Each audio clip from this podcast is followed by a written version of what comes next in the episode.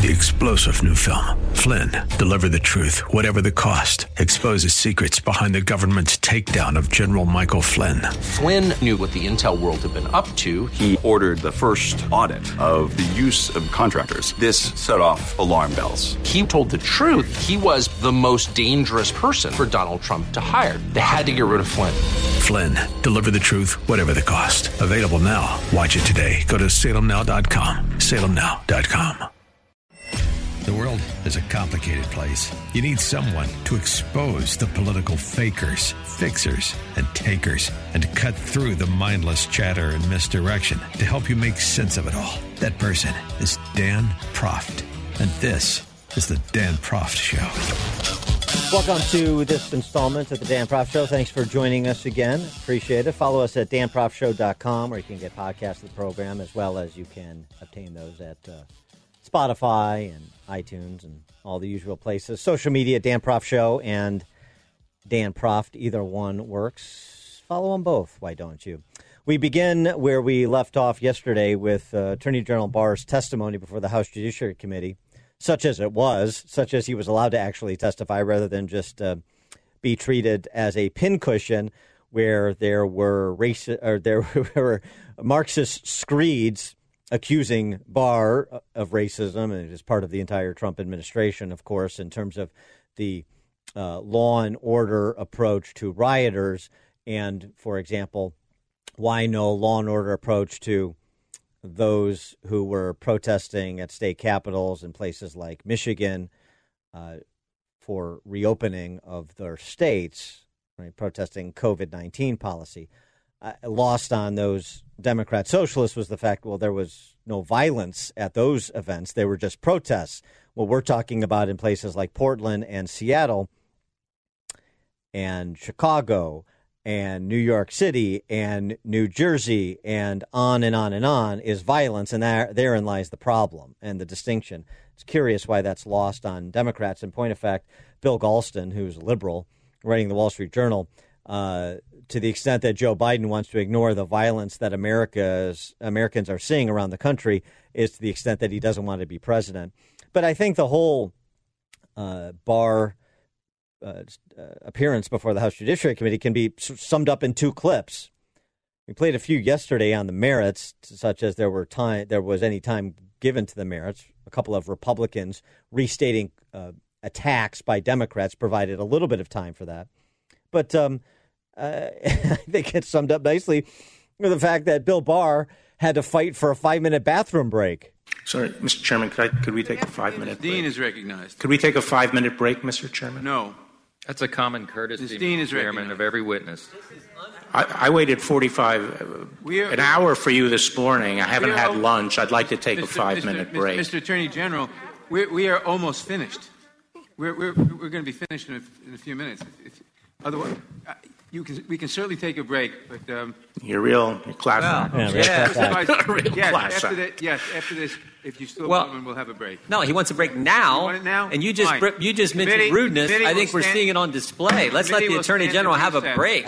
Committee will stand in recess it now. Thank you. Thank you, Mr. Chairman. Uh, thank you, thank you, Mr. Sardonicus. I understand Jerry Nadler is a human colostomy bag, so he doesn't need to use the bathroom.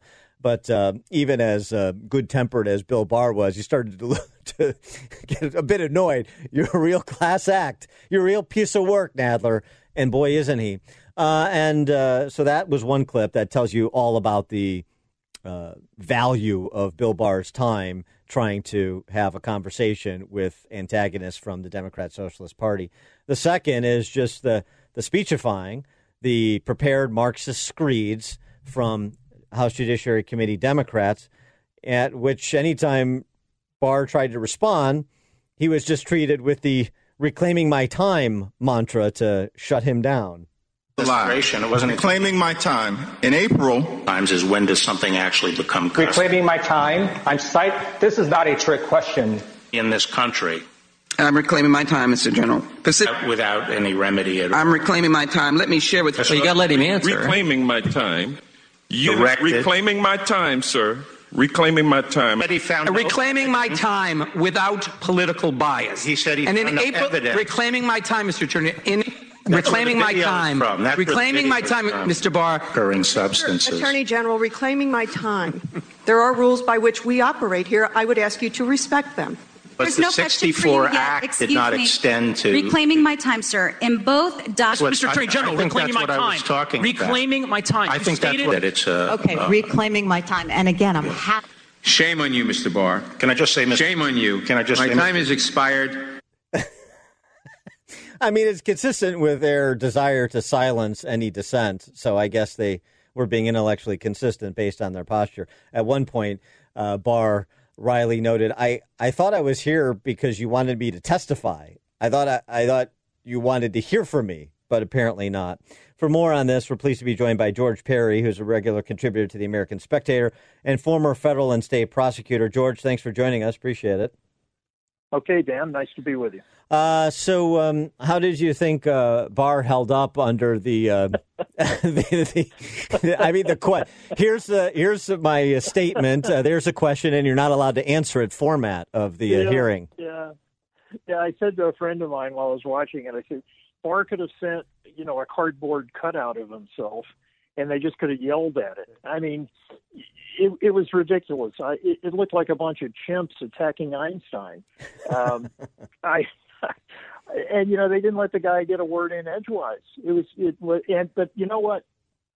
It, it was a perfect illustration of how these people operate they get to say whatever they want. You're not allowed to answer. You know, if, if as far as they're concerned, no opposition is going to be allowed. No countervailing opinions are going to be allowed. And, and God forbid that the Attorney General of the United States, which is a fairly serious position, and Barr is maybe one of the best AGs we've ever had, you can't let that guy talk because who knows what could come out of his mouth? Maybe even common sense. Well, so, yeah, yeah. they shut him down. Uh, reclaiming my time, George. Um, so, uh, uh, you know, I mean, the, the thing too is, please, I, I can't wait again for the next time where we're treated to a lecture from Dick Durbin or Chuck Schumer or Nancy Pelosi about civil discourse and the need to hear people loud and how, how can you shut people down? And the only way we're going to Yeah. unify as a country and build consensus is by respecting one another's views and so on and so forth. And then you have this performance. Yeah, well, you know, Trey Gowdy uh, said last night on Fox. He said, "What you saw today is is a perfect example of why the Democrats hid crazy Uncle Uncle Jerry Nadler during the impeachment proceedings. They didn't want the world to see how this guy operates." And you know, Nadler is the guy who's saying that these are peaceful protests in Portland and Seattle and throughout the country. Antifa's a myth, right? Yeah, yeah, Antifa's a myth, and these are peaceful protesters. Well, you know, it, it looks different to me, and I think to anybody with eyes in his head. But uh, you know, there's Nadler. For God's sake, he's chairman of the House Judiciary Committee. How did this happen? So it was great from my standpoint. I thought it was just great because it works. If if there are independent voters out there who are trying to decide who to vote for come November, this only highlights the choice. You can vote for Trump or you can vote for Bat Guano Crazy. Well- that's what was on display yesterday. Well, right, and uh, one of the moments I thought was a, was a powerful moment when Barr was actually allowed to speak was, you know, since when did it become okay to burn down federal buildings, to build down a federal courthouse? You know, there was a person arrested for uh, attempted arson in Portland at the courthouse. We're defending the courthouse. We're not. Uh, uh, looking for trouble. Since when did that become okay? And then he then he was asked by Republican Doug Collins, you know, what would happen? Do you, you think what you, what do you think people in this body would do if the federal courthouse down the street was on fire? Was uh, there was an arson at the federal courthouse? And Barr said, "This body, I don't know what they do," uh, which was a nice failed shot as well. Uh, but but but one other thing, Barr did make news yesterday, and this was sort of underappreciated. The Wall Street Journal editorial board caught it, and uh, the news was that uh, John Bash, who's U.S. Attorney for Western Texas, has been tasked to review Obama area uh, Obama era unmaskings. Um, while the maskings may have been legal, the classified information in the transcripts later leaked to the press to damage the Trump administration uh, may not have been, and that's being looked into. And and that was something that's lost in all the you know I reclaim my time nonsense. Well, yeah, and uh, the, only thing that makes me nervous is, you know, we're waiting for Durham, and I know Durham's got a tough job. We're waiting for him to come out and, and start bringing charges. And he and Barr was asked yesterday, you know, would you prevent Durham from releasing a report uh, before the election? You know, because that would just be political, wouldn't it? Well, you know, Barr, to his credit, just said no. I'm not going to get in the way of anything Durham's doing.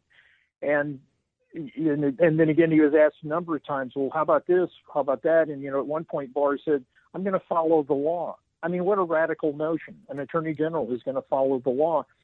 And these people were just jumping up and down on his head for those answers. But what, let's, let's do that when we come back. I, I, want to pick up this discussion, this topic area, both the Durham uh, investigation as well as what John Bash is doing uh, in the context of an interesting exchange Maria Bartiromo had with Valerie Jarrett on the topic. More with George Parry, former federal and state prosecutor, contributor to Philadelphia Inquirer, right after this.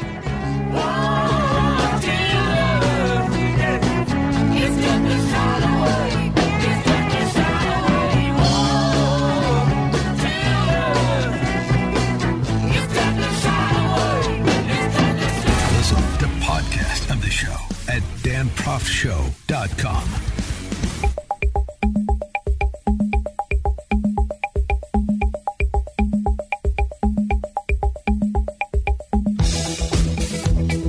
Welcome back to the program. We were uh, talking about um, the news, the actual substantive news Barr made yesterday, uh, and that was the assignment of John Bash, U.S. Attorney for Western Texas, to review the Obama era unmaskings. And this was a topic that uh, Maria Bartiromo picked up and was very forceful on. And she had her facts down because she's been covering this uh, since the inception uh, in a conversation with Valerie Jarrett, you know, uh, Obama's right hand during his tenure. Listen to this exchange on the topic of these unmaskings, starting with the unmasking of General Flynn. It's if people want to have an investigation about what happened 40 years ago, they should do that. But aren't you concerned about what's going on right now? Aren't you worried about the integrity of our upcoming elections? Aren't you worried about how we're going to have a safe and fair election? Yes, that's why I'm asking you this question. That's what, Valerie. That's exactly why I'm I'm asking you these questions because I am a patriot and do not want to see people in positions of power put their finger on the scale and make up a story that there's collusion with a foreign power when there's absolutely no evidence of that. And if the powers that be knew that there was no evidence of that in early January, I want to make sure that we do not have the powers in government spying on political campaigns because the other political campaign paid for it. We know that Hillary Clinton paid for the dossier. So this was an election year. You've got one campaign paying for dirt on another campaign, and you've got the amazing intelligence agencies of our government weaponized. So that's what has taken place here. You're saying you knew nothing about it? You were President Obama's right hand. And a lot of people wonder how much President Obama directed this. So I ask you, did President Obama direct any of this? That's not how it works. That's not how our investigations work. That we leave that to the intelligence community to bring forward information, and and, and the dossier, I would imagine, would be one piece of a much bigger puzzle. And so, if you're saying, is it important to make sure that there isn't influence? And actually, the Mueller report didn't conclude that there wasn't any wrongdoing. In fact, he was explicit in saying quite the opposite. And so, I don't think we should read in where well, there hasn't been actually any conclusions to that effect yet. You're making statements that actually just, haven't been just to be clear. Just to be clear, Robert Mueller said no collusion. Michael Horowitz, the IG uh, of the FBI, said that the dossier was quote unquote an essential piece of all of this investigating of the Trump campaign. Essential piece was the word Michael Horowitz used. So you say it was part of a larger uh, mosaic. We have no evidence of that. We only have evidence of the dossier. Yeah, it's just one stitch in the quilt, the dossier, when it was yeah. in fact central to everything that uh, uh, perpetuated the, the Russian collusion investigation. And again, bringing uh, George Parry back into the conversation, regular contributor to the American Spectator, former state and federal prosecutor. You know, we were talking before the break about the importance of the Durham report uh, seeing the light of day and the recommendations, assuming charges uh, before we're you know into the last 60 days of the campaign and that's anticipated but who knows it's so important because of exactly what Bar- Bartiromo said at the outset a reckoning for the weaponization of those law enforcement and intelligence agencies. And if that doesn't come before the election, it may never come. Well, it's true. And frankly, even if uh, Durham were to come back with indictments, even at this stage, the question becomes well, if Trump is not reelected, what happens to those prosecutions?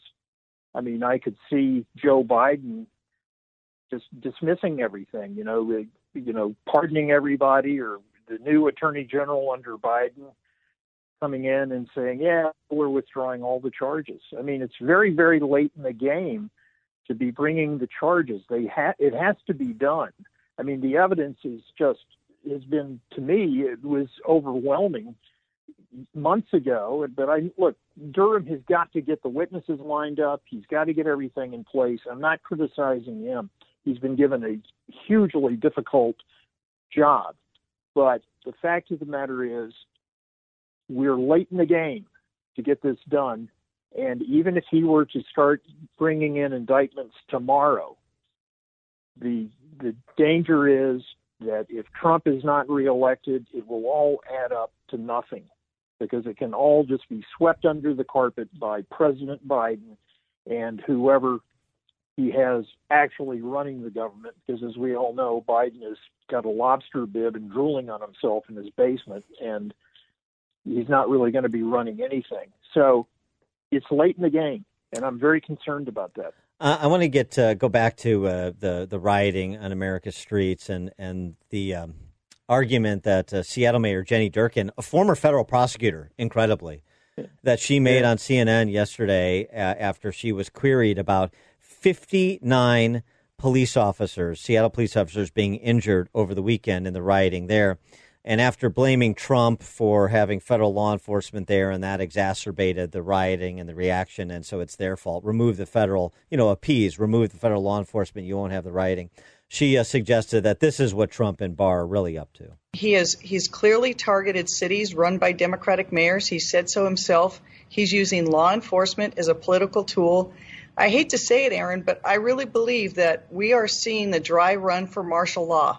This is a president that is using law enforcement and federal forces for political purposes, and that should be chilling to every American. Uh, dry run to for uh, martial law, George. Look, what went on in Seattle, by the way, was a surge of you know federal law enforcement which and they've been withdrawn and the unrest is still going on there and it's different than what's going on in Portland where the courthouse the federal courthouse is under siege. And you know Trump has got federal law enforcement there just to protect the courthouse. But these people who are talking about this surge of federal law enforcement under Trump Trump surged federal law enforcement before the rioting broke out. He was sending more and more federal agents into cities like New York and Chicago, where the violence has been going up and up and up, thanks to the brilliant leadership of people like Lori Lightfoot and uh, Bill de Blasio. That surge began before the George Floyd memorial riots and has continued. So there's nothing new to this federal law enforcement surge. And frankly, the feds have always been helping local law enforcement get the job done, even on the, the violent crime front, which has traditionally been a, a local, a matter of local interest. The only place where you've got a different kind of federal presence is in Portland. And why do we have it there? Because they're trying to burn down the courthouse. And the local authorities in Portland are doing nothing about it. As a matter of fact, I, I read today where you know the fence that the feds have put around the courthouse, the city of Portland is fining the federal government Right. five hundred dollars for every fifteen Yeah. minutes that that fence is up because it bo- it blocks a bike lane. The the problem this is insanity. the problem right the problem is not the rioters it's the it's Yeah. federal law enforcement officials it's remarkable george Uh, parry regular contributor to the american spectator and former federal and state prosecutor george thanks for joining us again appreciate it Hey, thank you, Dan. Great to be with you. take care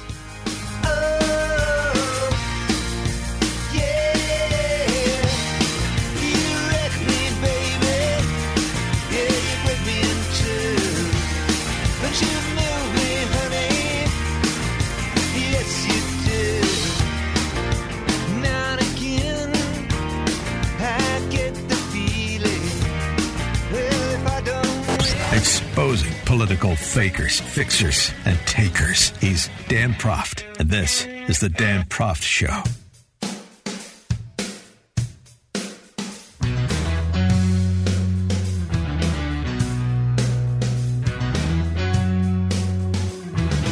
Welcome back to the Dan Proft Show. Uh, switching gears from propaganda as it pertains to rioting on the streets of America's cities to propaganda as it relates to things COVID 19 related, like the education of young people. Look who's come around Mr. Lockdown himself, Mr. No School Till 2021, Bill Gates on CNBC. For young children, the benefits in almost every location, particularly if you can protect the teachers well, the benefits outweigh the costs. As you get up to age like 13 and higher, then you'll have to look at your locale to decide what you'll do with high schools. And if they're not in, then you have to put massive effort into trying to get there to be continued learning online. Uh, good luck uh, working around the, your fellow travelers and teachers unions there, Bill. But uh, a concession by Bill Gates nonetheless, even if he characterizes as not a change in his position, it is a change in his position. For more on all things COVID 19 related, we're pleased to be joined again by Dr. Jon Baugh, emergency room doctor and the chief medical officer and co founder of Remote Health Solutions. Dr. Baugh, thanks for joining us again. Appreciate it. You bet. Uh, so we'll just start with the uh, most um, contentious issue right now because of the posture of Republicans versus Democrats nationally. Also, the posture of a lot of parents versus a lot of teachers and administrators and teachers unions with respect to kids being back in the school.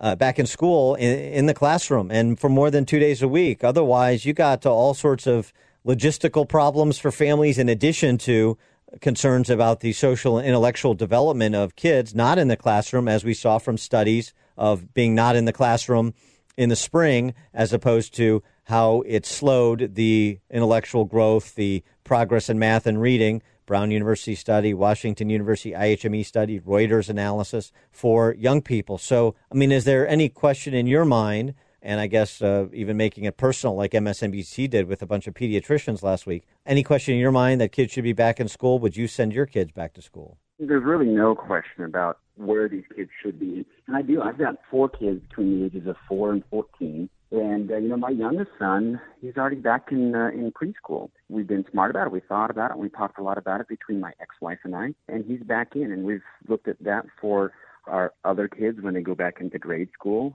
and middle school and high school. I think that when we look at the benefits of having my kids continue to learn in a structured environment, in a, an environment that I really can't adequately provide by myself as a, as a single dad at home, I'm uh, working, you know, full time as an emergency medicine physician. I can't provide the kind of dedicated education that they really deserve. And the online schooling that we did in the spring really doesn't give the same depth of education that they get in the classroom. In fact, I, I use the example my my nine year old is in a Chinese immersion program in her elementary school. There's no way that I can teach her Chinese at home. I don't know Chinese, and even if we hire an online Chinese tutor to be able to work with her a couple hours a week, it's a totally different experience from her being able to be immersed in the Chinese language for um, a half of a day, um, five days a week. Is this, uh, as you talk to medical professionals in various disciplines, uh, nurses as well, public health professionals, uh, just in your everyday life, is is there is there any divergence from the view you just expressed? Is, is that the consensus opinion in the professional circles in which you operate? Surely there's divergence, but that's, just because there everybody has their opportunity to have their own opinion. But I would say the vast majority of uh, people I know, whether they have the same political views of me or not, um, within the medical field feel the same way that I do about getting kids back into school. And I have some some partners and some friends uh, and and associates all across the country that live in very different locales from me and have very different political views from me, and yet they all understand that our kids should be in school. And one of the caveats to that is when we look at how do we get our kids back in school and, and, and what do we do? If we look at the sort of the CDC guidelines or suggestions that originally came out with uh, social distancing, um, some of those become really almost very impractical and almost uh, unachievable in a, in a grade school environment. You know, if we start talking about um, in the state of Utah, where I where I live and reside, um, they say masks K through 12, all the way down to the five year olds that are coming in in kindergarten. um, all the way up through 12th grade seniors in high school, um, all day. And and I think, well, maybe maybe that's attainable. It's definitely going to be hard for many of the young kids, um, but some of the other things of being able to have social distancing, six feet between desks, and you know have them all forward facing, and, and have kids stay in a classroom and have teachers rotate. That's just that's just not something that is even feasible. It sounds like these ideas are coming from people who are not involved in education and surely don't have kids in uh, education anymore. When we come back, uh, I want to pick up our discussion by talking about sort of the selective coverage of case spikes and how should how we should sort of conceive of the increase in infections that is being uh, reported even in a stilted way. More with Dr. Jon Baugh, emergency room doctor and the chief medical officer and co-founder of Remote Health Solutions right after this.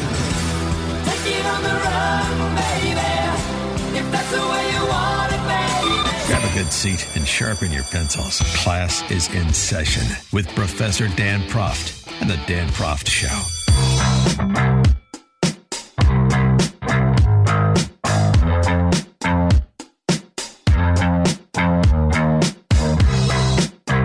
Welcome back to the show. Uh, Deborah Birx last week at task force meeting said to the public, what we have right now are essentially three New Yorks with these three major states. She's talking about the case spikes in Florida, Texas, and California. Is that right? Well, I don't know. Um, I'm looking at New York and the death rates per 100,000 residents versus some of the other states. Florida's right now is 27 per 100,000. U.S. overall is 45, so Florida is about half the median based on the U.S. overall. New York, by comparison, is 387 deaths per 100,000 residents. 387 versus 27, and we have the same situation in Florida and New York. Clearly, we do not.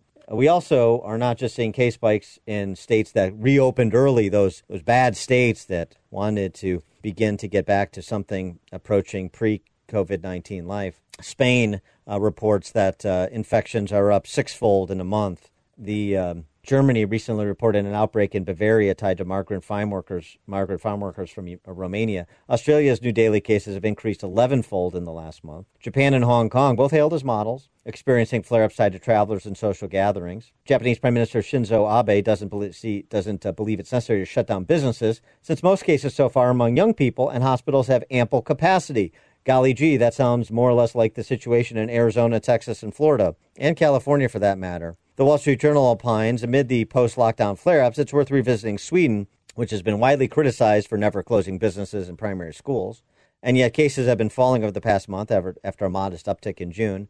Only 27 patients have died in the last week. That's fewer per capita than New York, where, where Andrew Cuomo is on a conquering hero media tour for the great job that he did. Uh, liberals quick to cite Sweden's relatively high death rate compared to some Western European nations. But the Wall Street Journal reminds us two thirds of the deaths have been those over the age of 80. 97% never received intensive care treatment of the deaths. So blame Sweden's socialized healthcare system, which rationed treatment for the elderly, even though ICUs were never overwhelmed. The lesson the virus won't disappear anytime soon, and our response to it uh, may need more adjusting rather than the whack a mole approach that so many states are taking at the behest of so many public health professionals. For uh, more on this, we're pleased to be joined again by Dr. Jon Baugh, emergency room doctor and chief medical officer and co founder of Remote Health Solutions. Dr. Baugh, how have you taken this in over the last couple of weeks as you know we're supposed to now focus on Florida and Texas and Arizona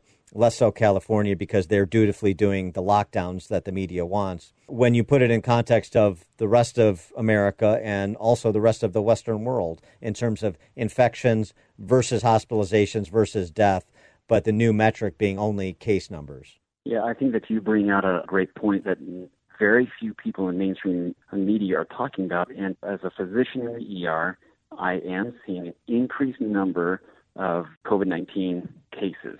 But what I'm not seeing is I'm not seeing an increased number of severely ill patients, nor am I seeing an increased number um, in our ICU. Our ICU numbers have fallen over the past couple of months, and our patient survival rate is almost perfect. You know, we, we do have some mortality.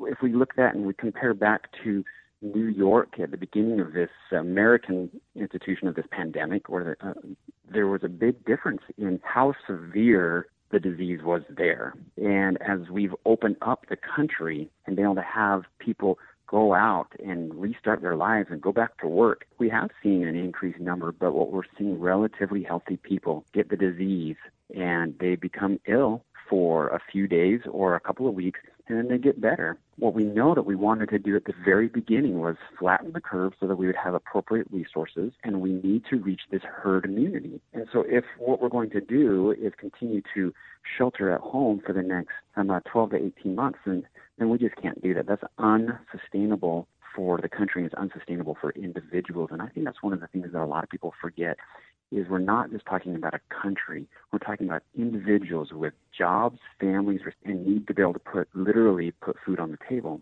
Like I said, I'm I'm seeing cases every day. I see I see COVID nineteen patients, but I'm not seeing as sick patients. And and I don't know if that is because exclusively because we're having more healthy younger patients because that's not all that I'm seeing. I'm seeing older patients as well.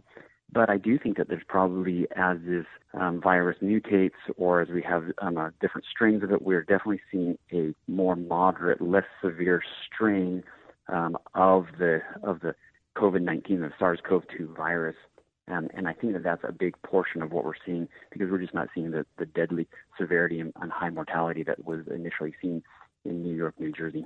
As the um, you know politicking over various therapeutics continues, um, what, what do you use or have you used to treat the patients that uh, you're treating in terms of everything from hydroxychloroquine to dexamethasone to remdesivir? What, what has what have you been using and what has shown um, promise? What has worked uh, with your patients?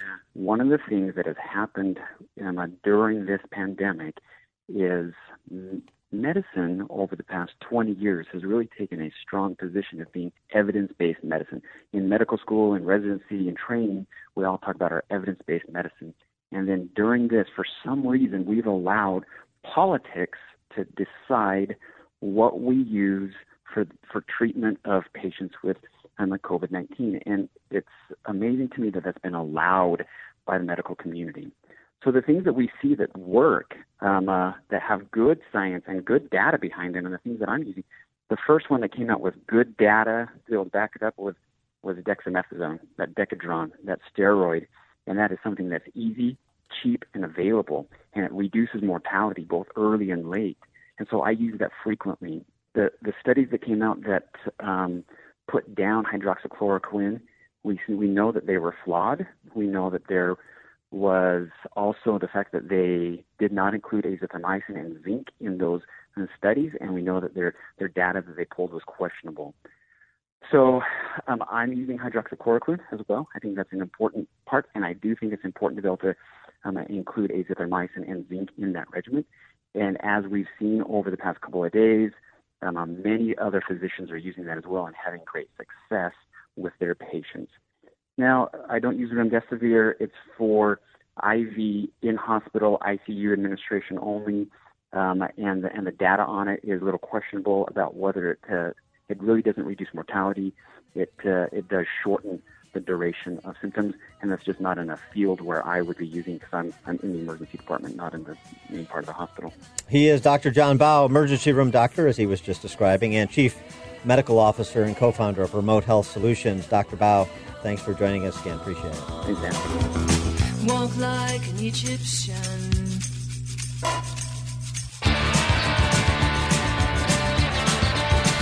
The more you listen, the more you'll know. This is the Dan Proft Show.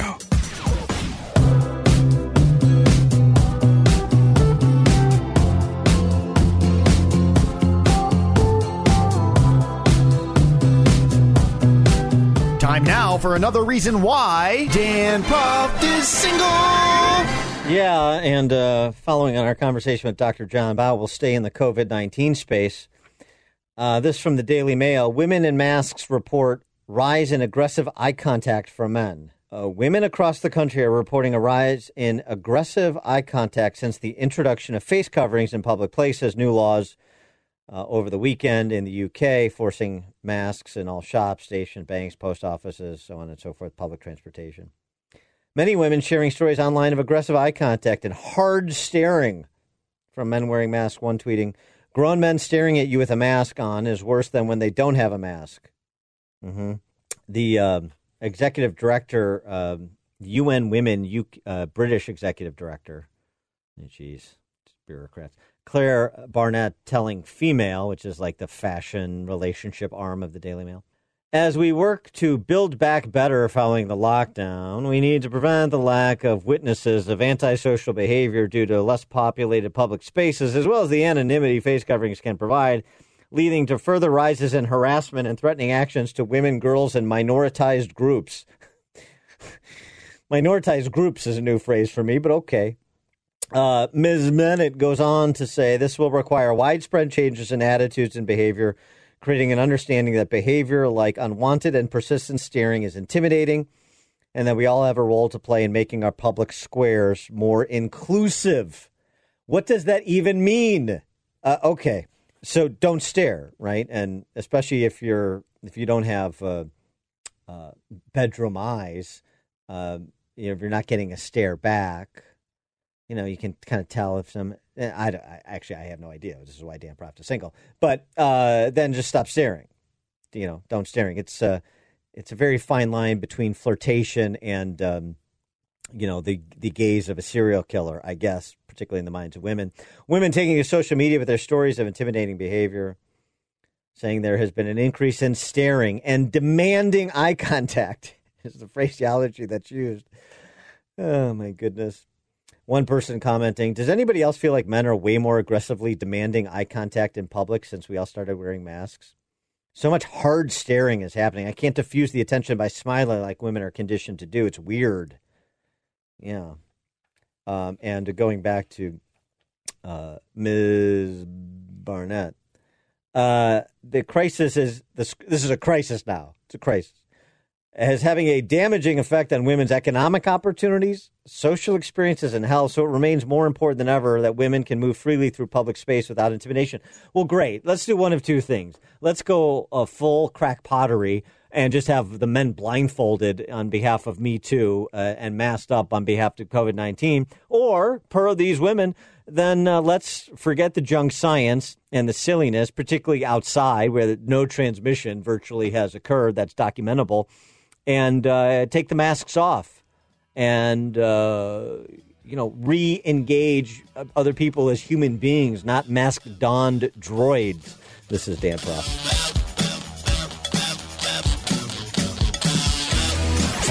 The fake news, he's always got the real story. This is the Dan Proft Show. You are fake news.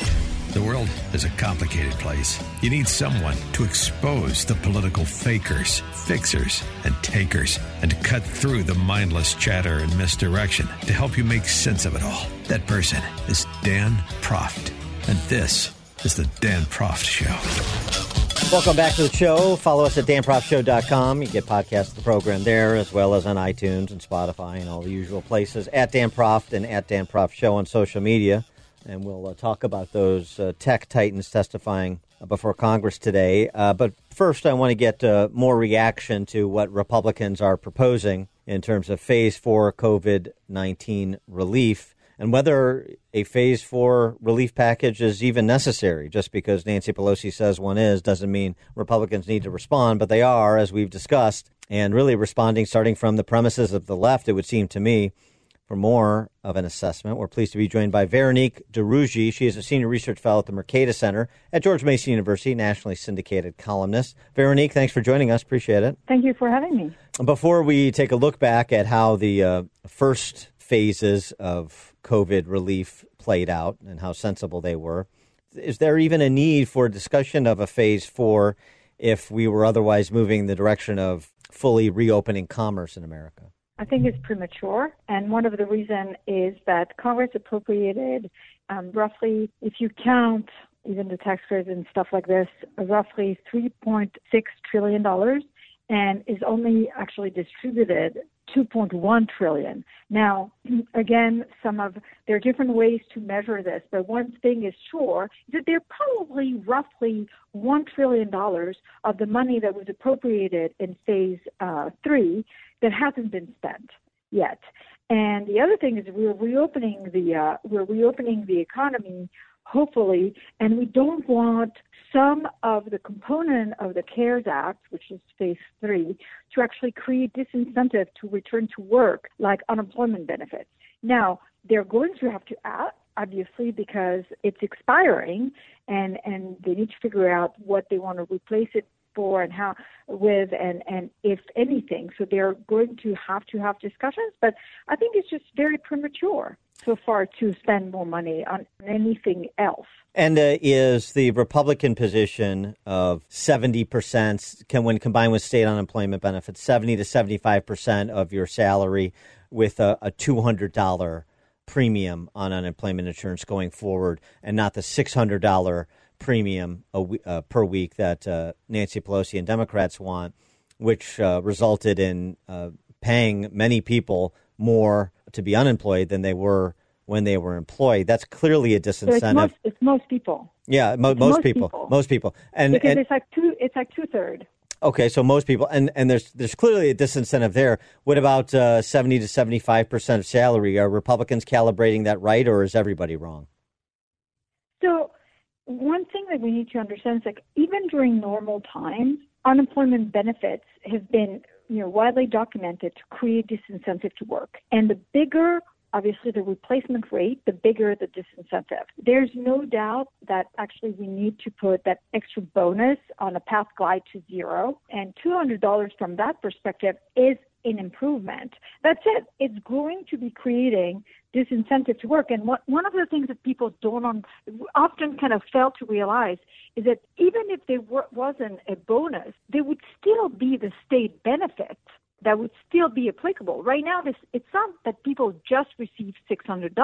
If they receive $600 on top of the state benefits, which depending on the state can be actually extremely generous. And there's another element that you know, very, very few people talk about. It's like they just didn't do the bonus. They also expanded eligibility massively and they expanded the reasons why people could actually start claiming unemployment benefit. And and these are like just fear of the virus, no lack, no no childcare and things like this. And because there's so many people, there's actually absolutely no oversight of the program. So you can expect a lot of fraud. So from the perspective of a free marketeer like yourself, does anything the government has done to date, Republicans and Democrats, uh, with respect to COVID 19 response? Does any of it make sense? Was any of it the right thing to do if the response was going to be locking down economies? For example, the uh, payroll protection program, which uh, some conservatives, free marketeers like myself, supported to say, like, government taking and you have to compensate the business owner, and this is a one way to do it or has it all been overreaches that are not properly monitored and are going to result in, in ultimately negative impacts on our economic vitality in the medium term? So I think during a pandemic or a recession, it makes some sense, even from a market perspe- perspective, especially in this case where basically the economy was locked down in part by government. I mean, it's not the only reason why the economy slowed down and all of that stuff, but it makes sense for the government to do something. It is traditional for unemployment benefits to be expended by the federal government. The question is how much? The question is also which direction do you go? Do you actually compensate individuals or do you compensate businesses? Do you pay for unemployment benefit or do you actually pay businesses to uh, keep and retain their employees? Do you uh, pay for paid leave? Wh- which direction do you go? Do you do cash But Unfortunately, what they did is that they did everything. And they didn't just do everything. They did everything on steroids, right? It was like utter panic. And PPP I mean, it sounds good on paper, but I actually had predicted because it was unworkable. It was going to be unworkable, and it was going to lead to mostly the bigger of the small business firms, and especially because they also put out a bunch of loopholes that allowed actually quite really big chain of restaurants and uh, and hotels to to to be eligible to be the, the biggest beneficiaries, and and and a lot of the small firms were going to have a really hard time accessing the benefit. Um, and so it was going to be a public outrage. But actually, people shouldn't be outraged. This is how it was designed. So, of course, big firms are taking advantage of something that's like you know, a really, really cheap loan and even possibly turning it into a grant. So the problem is not that they did something. Doing something is fine. is that they did everything, Mm-hmm. all directions. It was all cumulative, and they did it at a scale that is just unprecedented. And what what happens when you actually this is exactly the problem. People are like, I mean, just to give you a, an idea, the economy was shutting down. Unemployment was reaching levels we'd never seen before. Output was was just really collapsing, and disposable income was growing faster than it had in a very long time. Between February and May, it grew by 5.4 percent. Bank accounts uh, have been at its higher level in in you know in, in a very long time too.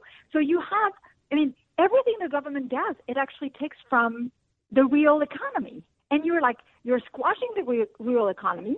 Wh- whatever one thinks about whether it's legit or not, I mean, part of it was going to happen because of the virus, but and then you you redistribute this money, and and people are not just like you know, uh, we're not just alleviating the pain, we're actually making people even better off when they were than when they were working because we went in all directions, and that's the problem. And and uh, that doesn't even contemplate the trillions on the Fed side, the monetary policy. And and, and and we were we were uh, before the pandemic we were talking about you know nobody really knows what unwinding a decade of quantitative easing is going to implicate. And now we have you know another 4 trillion on top of what we did for a decade. And and if we're being honest if Jay Powell is being honest that nobody really knows uh, how that is going to manifest itself in the future and not the distant future I, agree. And one of the big problems is that from the beginning, there was a misassessment of what the problem was. This was not a demand driven recession. This is not like some sort of shock due to a bubble popping. And yet, what did they do? They went and they used the old playbook for a recession that looks that looked nothing like this. The problem we didn't have, we didn't have a banking liquidity problem. What we had, we have a, uh, we have a, a, a retail and and and you know like the the the, the real um, small business and stuff liquidity issues. That's what we had, and even for individuals, even PPP was actually thinking the wrong way about this. What we really need to do is actually kind of loosen up all these requirements to allow company to actually reinvent themselves. They're just to to actually kind of figure out a way that they can survive. Um, and and I and my colleague Arnold Kling and I we just thought actually a line of credit would have been much better. It would have been repayable. It was a bit a very low interest rates, but it would have been available for everyone automatically. And those who decided to use it could have used it. They didn't have to rush through to get it right now. They didn't have to deal with the nightmare that the SBA um, uh, process was. Um, and and but they didn't go this way. They always look back at what they always do, and and it just never work out the way they think it's going to work out on paper. She is Veronique de Rugy, senior fellow, senior research fellow at the Mercatus Center at George Mason University, and a nationally syndicated columnist. Veronique, thanks so much for joining us. Appreciate it. Thank, thank you for having me. Take care.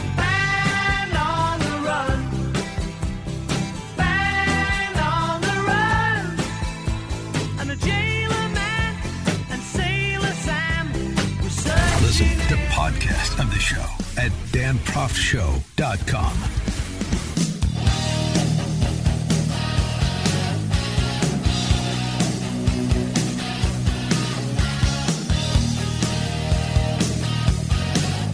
Welcome back to the program. Uh, we talked about this yesterday. The uh, situation with uh, Chicago Tribune columnist John Kass, who uh, took over the page two column from Mike Royko 23 years ago, been with the Tribune nearly 40 years, and is uh, now perhaps on his way. He's gotten sidelined from his page two location in the paper. Not that the paper's soon to have uh, pages at all, but you get the point deposed from that uh, slot. And uh, of course, the Chicago Tribune Guild, which is uh, a group of Robespierres, is trying to extinguish one of the few conservative voices in Chicagoland media, much as you see happening in around the country. It doesn't even need to be conservative voices, as we've seen at the, at the New York Times and the Philadelphia Inquirer and so forth. Uh, John Kass uh, responding to the calls for his replacement because he said something that is factually true about George Soros's funding of left wing district and county states attorneys around the country, particularly in big cities. Larry Krasner in Philadelphia, Kim Foxx in Chicago, Chesa Boudin in San Francisco, and so on. As Kass notes in his column, Politico in August of 2016 outlined the Soros money supporting local DA races. So did the Wall Street Journal in November of 2016. So did the Huffington Post in 2018. It's not in controversy. And he didn't mention anything about Soros's uh, Jewishness. Uh, he just mentioned Soros in the context of his money promoting these DAs and states attorneys that are promoting a prosecute a culture of non-prosecution, which is exacerbating violent crime in urban centers. That was essentially the sum total of it. It's not a particular controversial position based on the evidence, but okay. They uh, suggested, did the uh, Marxist in his newsroom, that that was uh, promoting uh, anti Semitic tropes and he should apologize. Well, uh, and then again, the editor in chief made the decision that he be moved from his page two perch to uh, enhance the credibility of the news product over at the Tribune. Uh-huh. Well, he responded in this way. As a columnist and political reporter, I've given some 30, 35 years of my life to the Chicago Tribune, even more if you count my time as an eager Tribune copyboy. And over time, readers know I have shown respect to my profession to colleagues in this newspaper agree with me or not, and that's not the point of a newspaper column. Uh, excuse me, and isn't that the point of a newspaper column? Agree with me or not? The whole point is to agree or disagree, right? Yes, and that's isn't that the point of a newspaper column? I owe readers a clear statement of what I will do and not do. I will not apologize for, for writing about Soros. I will not bow to those who have wrongly defamed me. I will continue writing my column. He goes on to say, after his will nots and his will, the left doesn't like my politics. I get that. I don't like theirs much either. But those who follow me on social media know that I do not personally criticize my colleagues for their politics, which certainly distinguishes him from his colleagues, I might add. Uh, Kass goes on, I try to elevate their fine work, and I tell disgruntled readers who don't like my colleagues' politics that it takes a village. Here's what I've learned over my life in and around Chicago and what my immigrant family taught us in our two flats on South Peoria Street. We come into this world alone and we leave alone. And the most important thing we leave behind isn't money. The most important thing we leave is our name. We leave that to our children. And I will not soil my name by groveling to anyone in this or any other newsroom. I will not soil my name by groveling to anyone in this or any other newsroom. I'll tell you what, um, here's what I suspect is going to happen because of the choice that John Kass made. And that's nothing's going to happen to John Kass. He will continue writing his columns, as he said and the Tribune will continue publishing his columns, uh, even as it probably continues to hemorrhage readership, but it would be hemorrhaging it faster without John Kass there. And the reason is because when you stand up to the mob, the mob backs down like any bully. I mean, this is as old as time. And yet it seems like a lesson few have learned. Maybe some aren't in the position to be as courageous as John Kass or as I am, because, uh, well, not Kass doesn't so much anymore, but he used to, and I still do. You have an employer who backs your play, who actually believes in free expression, who actually believes in uh, in, in pointed discussion and debate and disagreement. Not everybody is in that environment, that work environment. I understand that. Not everybody's so fortunate. Some people have to mind their manners a bit more because they can't lose their job, because they have to feed their family and provide, and I get that. But at some point, you do have to pick your spot. At some point, how much are you going to concede when they liquidate your home to pay for your kids' education that they then don't provide to your kids' intellectual and social detriment? You know, I mean, there's got to be a, a line that you draw that you man. And John Kass has drawn a line and he's manning it. He, um, goes on to say in his piece The larger question is not about me or the political left that hopes to silence people like me, but about America and its young. Those of us targeted by cancel culture not only victims, we are examples, as French revolutionaries once said, in order to encourage the others. Human beings do not wish to see themselves as cowards, they want to see themselves as heroes. And as they are shaped and taught to fear even the slightest accusation of thought crime, they will not view themselves as weak for falling in line. Instead, they will view themselves as virtuous. And isn't that the sin of it? Those who do not behave will be marginalized, but those who self-censor will self-censor will be praised. Yet, what of our American tradition of freely speaking our minds? Well, that's swept away if that's the if that's the culture, isn't it? The American tradition of freely speaking our minds, which distinguishes us from just about every other country on the planet. No country has that sort of the sort of protection and tradition of free thinking and free speaking as America. And and Kass makes uh, an excellent point here too. Nobody wants to think of themselves as cowards, so they rationalize their cowardice. But you can't have it both ways, can you? You can't say that I vet, you know, like so many Marxists in these newsrooms that are attacking Kass say. I am a advocate for the Fourth Estate, for our first freedoms as enshrined in our First Amendment, all of them. Of course, freedom of speech. We must protect that. Freedom of the press, which is connected to that freedom of speech, freedom of thinking implicit and then say, but if you freely speak in a way I don't like, then you're done. So, in order to eliminate so called speech that's violent or even silence that's violent, we're going to have to curtail everybody's rights. And the experts in positions of authority, particularly in government, will know just where to draw the lines. And then, you know, like we'll get along like the Russians do with not being able to freely speak our minds. We'll still be patriotic and we'll say, yeah, you know, I'd like to be able to freely speak my mind, but I, I can get along this way. And there's nothing, there's nothing unheroic about it. In fact, I'm being virtuous because I've helped tamp down hate speech. Hate speech as defined as speech that disagrees with my speech or disagrees with the state approved speech. And that's how it happens in increments. And that's how the American tradition of freely speaking one's mind disappears in increments. This is Dan Proft. If you'll be my bodyguard, I can be your long lost pal. I can call you. Exposing political fakers, fixers, and takers. He's Dan Proft, and this is The Dan Proft Show.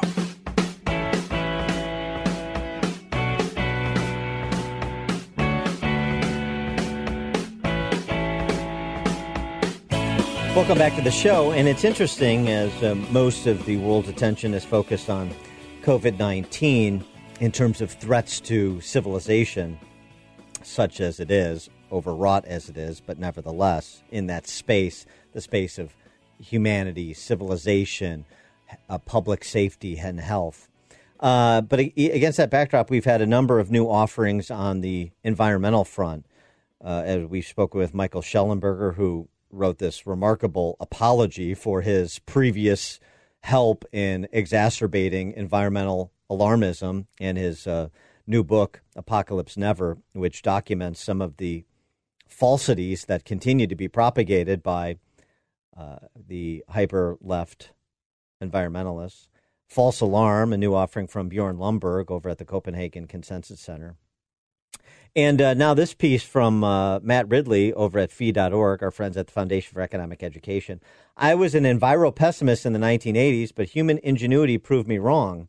And that's to somebody who was working for a free market environmentalist outfit at the time. Uh, the uh, power of uh, worst case scenario I guess uh, this whole thing is a testament to, and that does actually connect it back to COVID 19. But for more on the environmental piece, we're pleased to be joined by Matt Ridley, whose books have sold over a million copies, been translated into 31 languages, and he's the winner of several awards, including prestigious awards in the, the universe of free minds and free thinking. Uh, free minds and free thinking and speaking, I should say. Matt Ridley, thanks for joining us. Appreciate it good to be on the show, Dan. Um, well, so so um, you know, it's interesting. Again, sort of the reflection back to when you started out and you were working for uh, this free market environmental organization, PERC, uh, based out of Montana, I think, uh, back in 1980. I was working uh, in 1980. I was working in a university, and I was uh, back in the UK, and I was doing survey. I, I was helping to do a wildlife survey in the Himalayas, and I, you know, I was really pessimistic that sheep were increasing and the people with guns were increasing and wildlife was declining and the forests were being cut down and and I looked around the world and I just thought everything was going wrong because everybody told me it was going wrong. The population explosion was unstoppable, pesticides were shortening our lives, the famine was going to increase, the oil was running out. You know, every environmental uh, trend seemed to be in the wrong direction, pollution, whatever whatever you might think. And I look back now and I'm amazed at my pessimism because it was wholly wrong. Pretty well everything has gone in the good direction since then. Um, and I, am just uh, very keen that young people hear this because they're getting the same apocalyptic message now. And in fact, you know, we're living in a golden age when we've brought back species from the brink of extinction. We've increased the amount of forest cover on Earth. We, the whales are back. You know, there were 5,000 humpback whales left in the 1960s. There are 80,000 now. Um, sure. I remember the, the bald eagle in America, right? That was uh, on the brink of extinction, and now that's off the endangered species list. That's right. It's everywhere. Uh, and we've got the same phenomenon in the UK. We've got a lot of birds of prey, like ospreys and kites, that were pretty, either extinct or very nearly extinct in, in the UK, and they've come back. So um, uh, uh, my main argument is that if you uh, if, if you think prosperity is the problem, you're wrong. The more prosperous you make a nation, uh, the, the the less impact it has on the environment because people get more efficient in the way they operate. They tend to become more urbanized. They go to shops instead of you know they buy chicken meals in a shop rather than going into the forest to hunt a monkey. Um, quite literally, uh, they get electricity delivered to their home uh, and water through a pipe rather than going to the river or going to the forest to cut down trees. Um, so they have less impact. And you can see this very clearly. I, I, what I, when I go to schools, I always say, um, why is the wolf increasing in numbers, uh, the lion decreasing at the moment, and the tiger holding its own? And the answer is because wolves live in rich countries, uh, uh, lions live in poor countries, and tigers live in middle income countries. It's really that simple. Mm. When we come back, I want to ask you a question uh, why a generation is choosing to be child free, and uh, offer one answer for your reaction from Sian Cain, who's a columnist at The Guardian. More with uh, Matt Ridley right after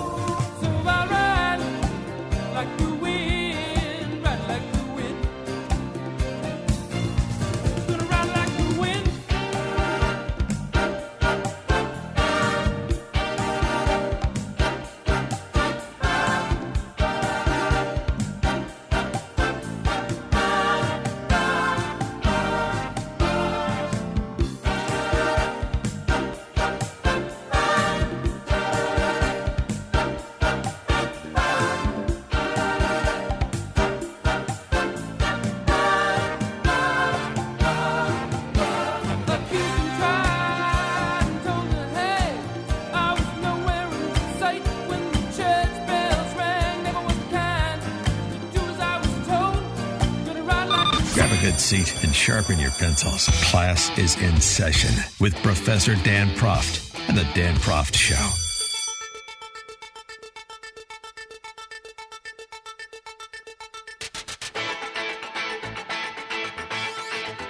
We are back with Matt Ridley, uh, author most recently of the book How Innovation Works and Why It Flourishes in Freedom, prolific author. He, uh, uh, Matt, I wanted to get your reaction to this. We were talking about um, uh, your piece about why you were uh, an environmental pessimist in the 1980s and uh, how human ingenuity proved you wrong. And we were speaking about it in, in the context of the animal kingdom and these animals that were on the endangered species list and, and in rich countries no longer on the endangered species list. Human innovation, as you suggested, environmentalists were wrong to fear economic development, wrong to oppose capitalism, and they still are. Well, uh, Sian Cain, writing in uh, the Guardian, why a generation is choosing to be child free. And this is essentially a position more extreme in its presentation, but a position held by a lot of American politicians from Alexandria Ocasio Cortez to many others on the uh, Democrat Socialist left. She uh, writes We're in the middle of a mass extinction. the first caused by a single species. There are 7.8 billion of us humans on a planet that scientists estimate can support only 1.5 billion humans living as the average U.S. citizen does today. And we know that the biggest contribution any individual living in affluent nations can make is to not have children. Is she right? No, she's not right because a child is not just a mouth that needs feeding. It's also a brain and a pair of hands that can do ingenious things and help make the world a better place. Yes, there's a limit. You know, we if we got to 15 billion people on the planet, uh, it would become problematic, or 100 billion or something. I don't know where the limit is, but the idea that we can't support 7.7 billion people, which we've got now, is not. When I was young, there were 4 billion people on the earth, and most of them, many of them, were hungry. Now we've got 7.5 billion people, and very few of them are hungry. We've extinguished famine in the last um, 50 years. It's quite extraordinary. It really is extinct. It occasionally happens in brutal dictatorships like North Korea on a relatively small scale now. It doesn't happen because of lack of food anywhere in the world. Um, it just you know people are still hungry in some places, but that's because they can't get you can't get the food to the right places. We're actually shrinking the amount of land we we need to, to feed the human population, even as the human population grows. So um, uh, people are choosing to have smaller uh, families, uh, and that's largely because they know their children are not going to die in most of the world. When when you knew that half your children were going to die, you had as many as possible. Now that you can be sure they'll survive, you think in terms of having a small number that you can get through school and college. Um, I'm talking about developing countries, and that's why you know the birth rate in Africa is falling extremely fast at the moment, and the world population is going to level out probably below 10, well, certainly below 10 billion, probably below 9 billion, which is far lower than anyone thought um, 20 years ago.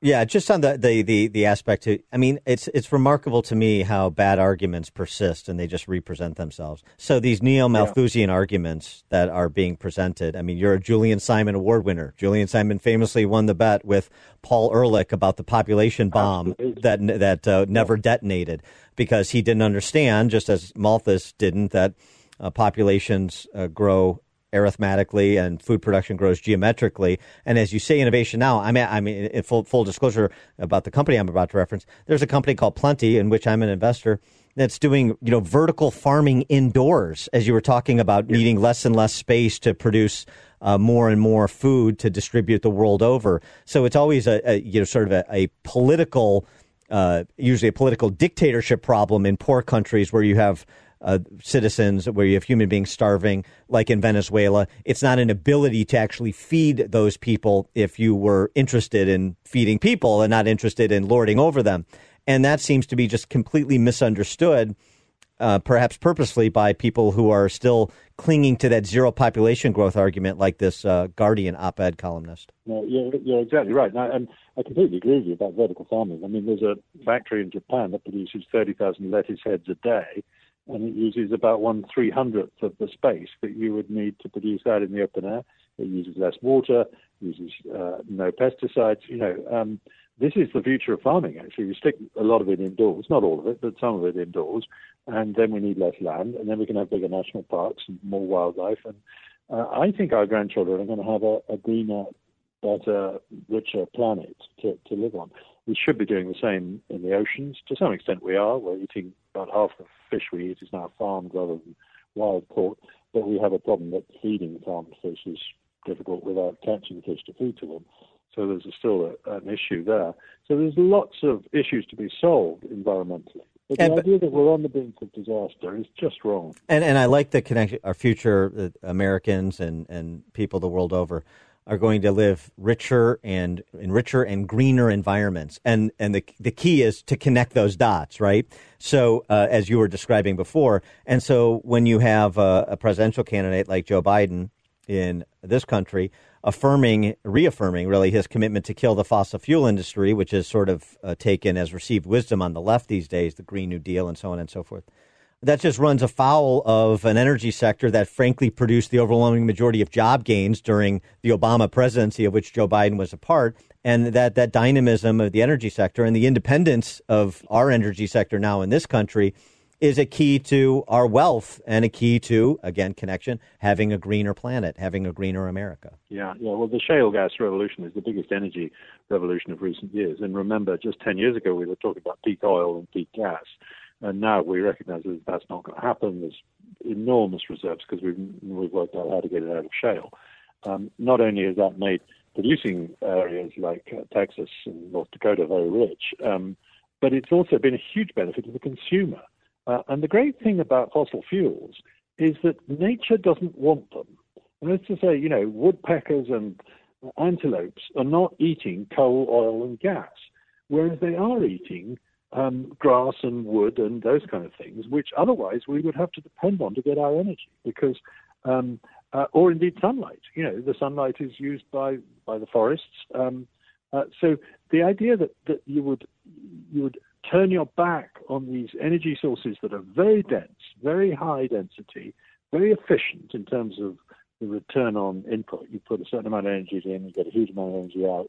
Um, uh, and instead go back to the medieval habit of using the whole landscape to produce your energy and stealing your energy from wildlife feels to me utterly retrograde. And yet that's what the environmental movement keeps asking for. He is uh, award winning author Matt Ridley, whose books have sold over a million copies, been translated into 31 languages, and his latest, How Innovation Works and Why It Flourishes in Freedom.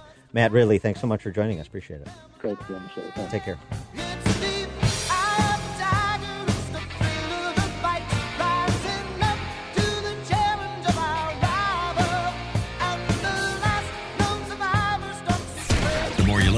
The more you'll know.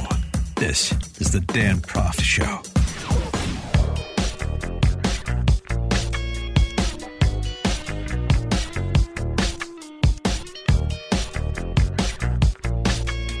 Welcome back. Uh, Joe Biden came out of his basement to uh, take some softballs from the assembled DC press corps about the uh, campaign.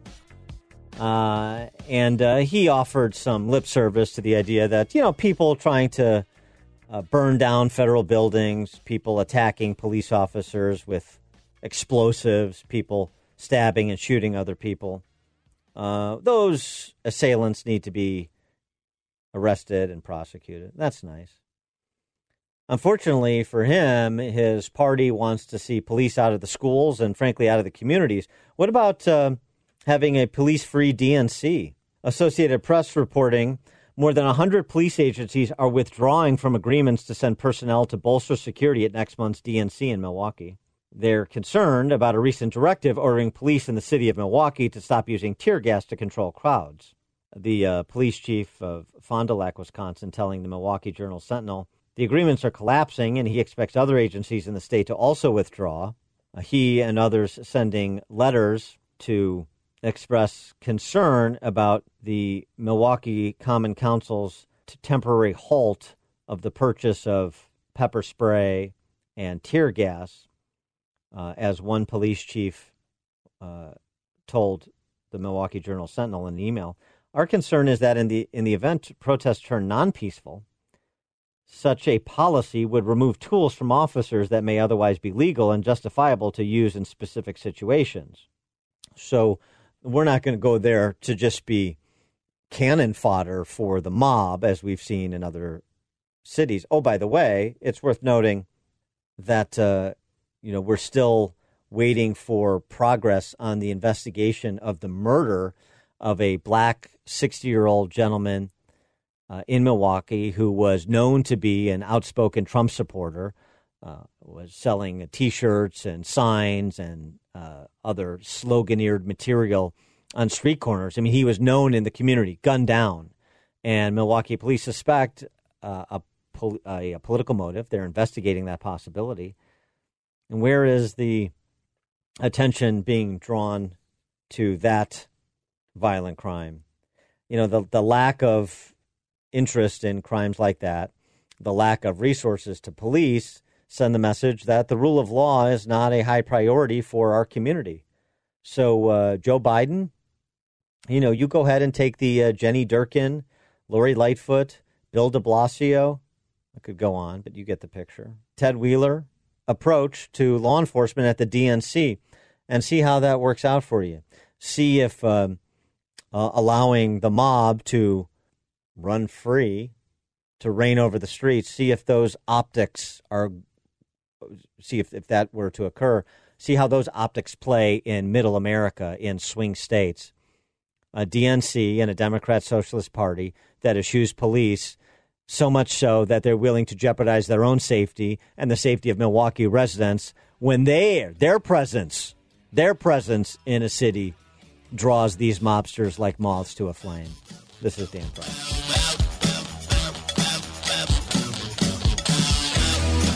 Far from the fake news, he's always got the real story. This is the Dan Proft Show. You are fake news.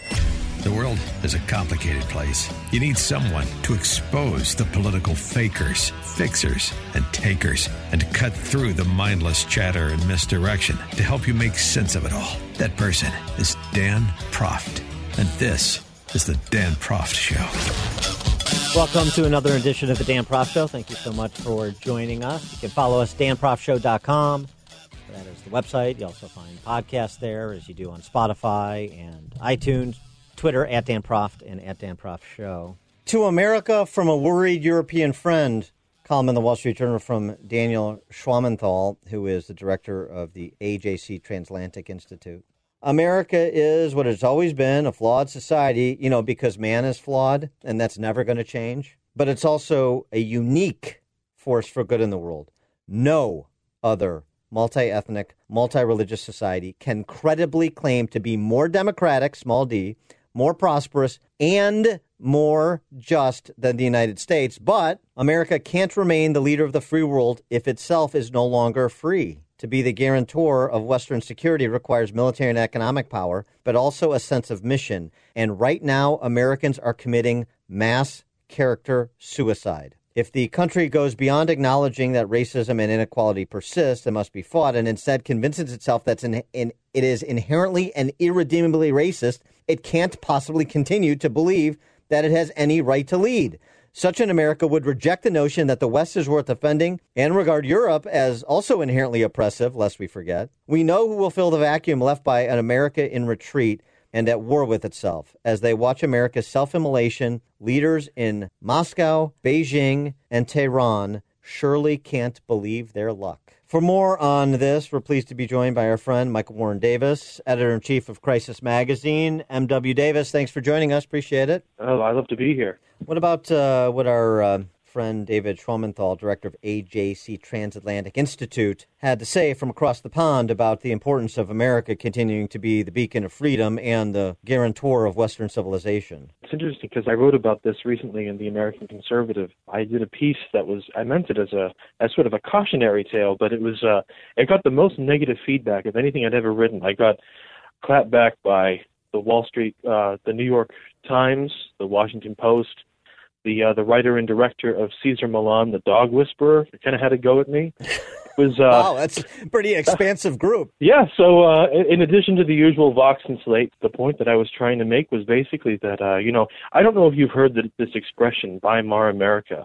Um, It's Yeah. very common in conservative circles, basically saying uh, The run up America to Hitler. is beginning, Yeah, right. in actually more than Weimar Germany, America is starting to look a lot like Spain during the Second Spanish Republic, right before the Spanish Civil War. Because what we're faced with is, as you sort of alluded to, a left that has completely lost faith in the foundations of our country and is seeking to sort of violently purge all the undesirable elements from our society, everything that they consider to be reactionary and counter revolutionary, which not only includes hard bitten reactionaries like me, but people like George Washington and Thomas Jefferson, and uh, even, you know, in Boston, depictions of the first black regiment they consider to be complicit with white supremacy. And it's astonishing. And what I was, all I was trying to say was basically, if this goes on, if they, if the left continues to demonize not only the right, but everything that this country is built on, there is going to be a serious and possibly violent reaction.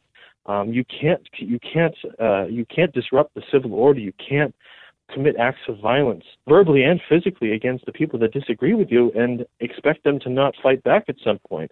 That is by no means desirable. But what is desirable, we have to say, is de escalation. And de escalation is the one thing that they refuse to commit to. And the only way you get to de escalation is if you have people stand up rather than appease. Appeasement is provocative, and that's the posture of big city mayors and Democrat socialists and some Republicans. Uh, and you make the point in terms of analogizing our situation to pre Franco Spain that I think is a really salient one, which is the left putting the right in the in a defensive posture, and that's the witch's brew for for, for violence and for tearing at the social fabric. And so, wouldn't it then stand to reason that for a peaceful pluralists, the remedy is to be proactively courageous in defense of those underpinnings of a free society rather than on defense? Well, there can be no reconciliation between people who disagree with each other if there is no good faith. And I don't mean good faith in sort of the quaint liberal democratic sense. I mean, you have to believe that the people that you're debating with can be won over to your side of the argument. It's not necessarily about us, you know, having agreeing to disagree and all getting along and saying kumbaya. The left doesn't even believe that we can be redeemed, that we can be brought over to their way of thinking. Uh, that's the frightening thing. Is this idea of, you know, I'm, I'm sure that you've talked a lot about uh, what is her name, DiAngelo's idea of white fragility. Yeah, Robin DiAngelo, right? That um, that you know, if, if you don't admit that you are, as a white person, if you don't admit that you are a racist, that is proof that you are a racist there's absolutely no way for white people to prove that they are not racist. At that point, you know, it's literally damned if you do, damned if you don't. There is nothing that we can do uh, but, you know, submit abjectly to the left's uh, to the left's political programs. And at that point, again, there's just there's no hope for de-escalation. So this is the the issue. So Robin DiAngelo, Ibram Kendi, Ta-Nehisi Coates, to me, these are just uh, 2.0 race hustlers. Jesse Jackson, Al Sharpton were the race hustlers, the pimp uh, the poverty pimps of a previous generation or two. Uh, these are individuals that have some, you know, ba- basically uh, academic credentials of some sort that uh, establish some, I don't know, legitimacy with the intelligentsia in maybe a way that uh, street preachers like Sharpton never did. So it's just 2.0. It'd be one thing if it was just them and they uh, create a consultancy class that goes to corporate boardrooms and corporate retreats and hands out T-shirts and and everybody gets woke and they make a bunch of money. Or they go to schools and do the same thing with the teachers and the faculty lounge and everybody makes a bunch of money. And that's all well and good because that can be contained. But what you're talking about is putting people in the Kafka trap in every aspect of their life. Everywhere they turn, they're in a Kafka trap, and there are consequences for resistance. And to me, you know, I don't know how you get to that place of good faith or a belief in the ability to persuade based on the merits um, and avoid uh, sort of this inexorable march that you're describing. Well, you know, I, I go out of my way to not say anything bad about the Middle Ages, but I will say this that the idea of collective guilt was such a horrible stain on uh, on the history of, of Western civilization. The idea that all Jews were complicit in the death of Christ. More recently, un- until Mitt Romney's lifetime, actually, I don't know because he talks about it. Um, you know, the the Mormon Church believed that. Uh, that that black people were descended from Cain, and that their skins were stained black by the uh, by the sins of their father, killing Abel. Um, this idea of collective guilt and the sort of the inexorable mark of of a of a sin that we bear, you know, just by nature of our DNA, is uh, is a dangerous concept because what you know it, it, it sounds it sounds extreme and it sounds a little bit remote now, but if it becomes sort of the the law of the land, the common law, that white people are perennially guilty of the sins of, of slavery and uh, and uh, and segregation, then that will if that is if that is infecting the, the Department of Justice, the, the American legal system, that is going to have horrifying consequences down the road. Um, and that, but that is, you know, that is the result of having, uh, a, you know, what I call in the article the politicization of everything. Right, and you know, and but, but, but, but, absolutely inescapable. Right, and and that includes uh, the immediacy of your personal safety when you have the Seattle Police Department sending letters out to businesses and residents saying, per this new city council ordinance, we will not be able to protect you effectively. You're on your own when you have uh, mayors around the country appeasing the mob. Uh, you see the reaction in terms of uh, increases in gun sales and the like. But I mean, that is not a tenable situation. Some people are for law and order and the respect for private property, and other people aren't. And the people that aren't are being backed by your civilian political leaders. That is not sustainable. I've talked on your show before about the concept of bourgeois justice and uh, and this is this is a Marxist theme that uh, bourgeois justice is our idea of you know in order to find someone guilty of a crime you need evidence you need trial by jury there's a procedure. Whereas they call revolutionary justice is what advances the revolution. You don't necessarily have to be literally complicit in a crime.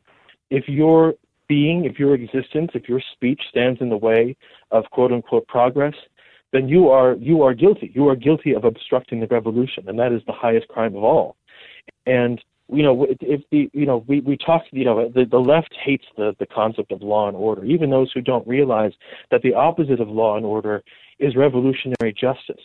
And you know, and it it, it is inevitable that if you if you be as soon as you start to peel away the layers of the Anglo-American legal tradition that does say that you have the right to the presumption of innocence, the right to a trial by jury, to evidence-based prosecution, then it is only it's a very very very short line uh, to to that concept of revolutionary justice where the legal system is being used baldly to advance political ends.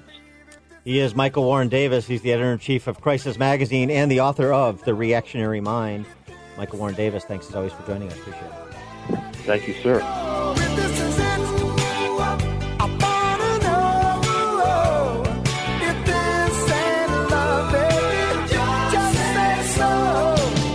Listen to podcast of the show at danproftshow.com.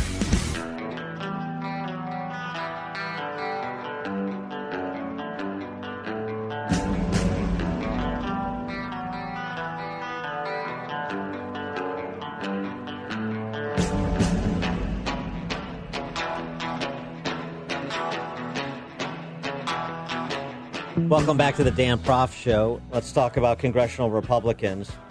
Uh, for more on all of this, we're pleased to be joined again by Steve Moore, economist, Wall Street Journal columnist, and author of Trumponomics. Steve, thanks for joining us. Appreciate it. Hey, guys. I, I mean, I got to tell you, I, I, don't know what kind of position you're in, but I, it's one thing to uh, make a strategic error in uh, walking away from the payroll tax cut and indulging the, uh, the, the position of Nancy Pelosi.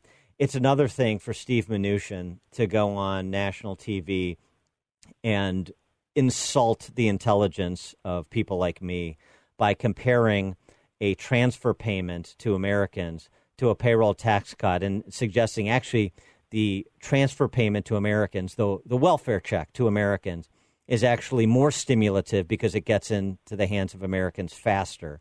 Uh, it's really yeah. disgusting, and I don't understand why Trump continues to allow him to be point man on fiscal policy. So we had this argument with Steve Mnuchin. And by the way, I'm friends with Steve Mnuchin, uh, but but I you're right, Dan. He is he's just wrong on this. He was arguing throughout the last three weeks when we were kind of putting the plan together that we said let's give people let's let keep people keep their own money. That's not a welfare check, you know. Let's let people not uh, let's not have the government take seven and a half percent out of everybody's paycheck before they see it uh, that way, you've got uh, an incentive to work more. It's a seven and a half percent pay raise uh, for a, a worker. It's a seven and a half percent reduction in the cost for small businesses. Now, in economics is about incentives. You incentivize people to work. You incentivize employers to hire. Uh, and by the way, why not give a seven and a half percent pay raise to the to the firefighters, to the nurses, to the to the sanitation workers, to the delivery people, the people who are the heroes of the economy? Why not give them a pay raise? Of course, Nancy Pelosi doesn't want to do that, but you are so right. That's a very different thing than a welfare check, which is essentially what these are you know these twelve hundred dollar payments. It's just a, government's just going to send people free money. It's the same thing, by the way. Uh, you know, we're fighting this idea with the Democrats and they are defending the idea that workers who are unemployed should get, uh, in many cases, twice as much money for not working as the people who are working in the in the job that they used to have. I mean, that's crazy. I, everybody's for a safety net for somebody who lost their job, especially in this kind of environment.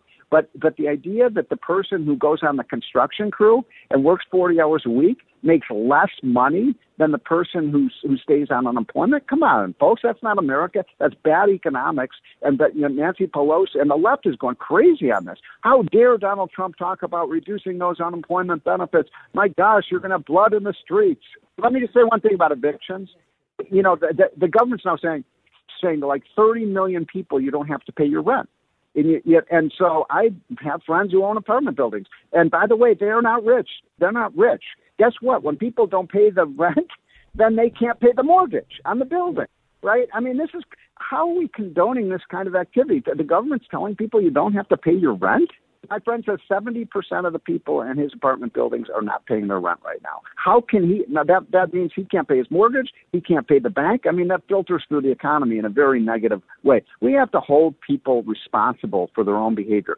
These are tough times for everybody, but we should reward the people who are working and we should try to do everything we can to get people off unemployment. By the way, I don't think that uh, Nancy Pelosi wants to get people off unemployment. She wants to go in the election with 25 million people unemployed because all they care about is winning. They don't care about poor people. They don't care about reviving the economy. They care about power. Well, it seems to me that's a clarion call for working people until you hold people in public office accountable, don't expect other Yep. people to hold themselves accountable because you're not holding Exactly. you're not holding uh, yourself accountable essentially by the representation you're choosing. So there's, there's, these are some real stark choices to be made. And uh, the you know the president and his team need to do a better job of uh, laying them out in no uncertain terms. We do. Look, we have turned economics upside down. Every economic principle. So it's a good thing to give people more money for not working than working because that stimulates the economy. Huh? How's that work? I mean, you know, okay, let's give everybody ten thousand dollars a month, and everybody can be rich, and none of us have to work. I mean, that would be a wonderful thing, wouldn't it? I mean, and we can drop money out of helicopter windows and just give everybody free money, and that's going to stimulate the economy.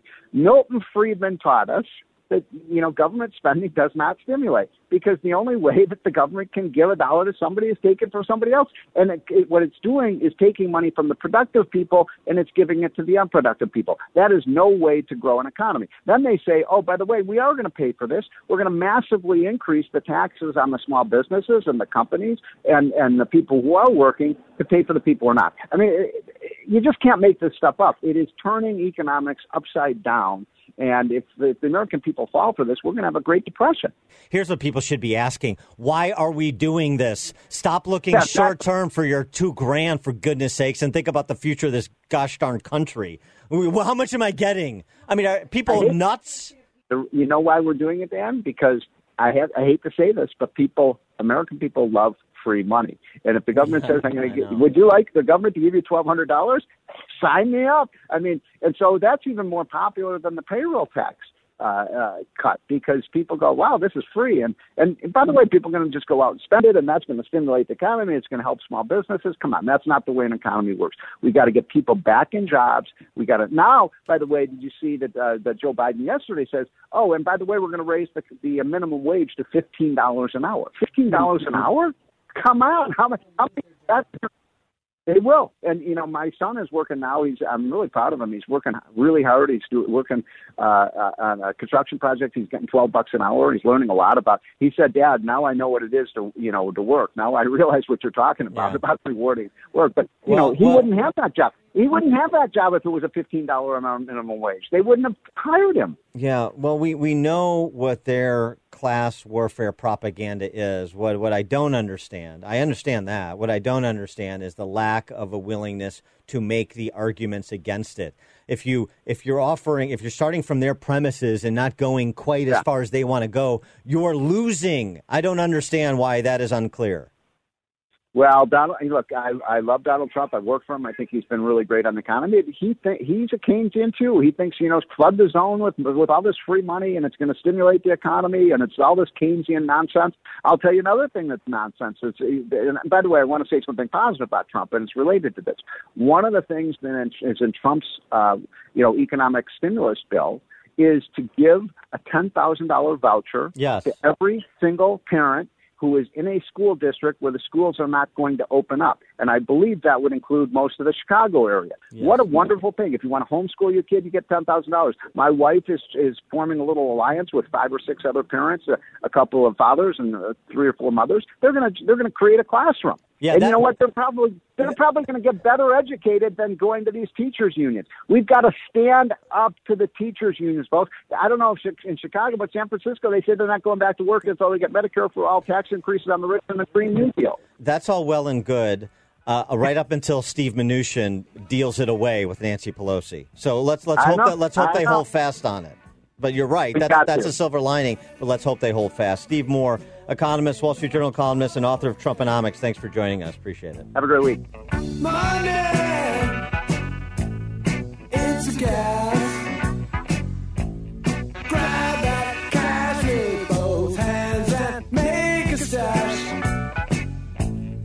A new car, caviar, four-star daydream. Think of buy me a football team. Exposing political fakers, fixers, and takers. He's Dan Proft, and this is the Dan Proft Show.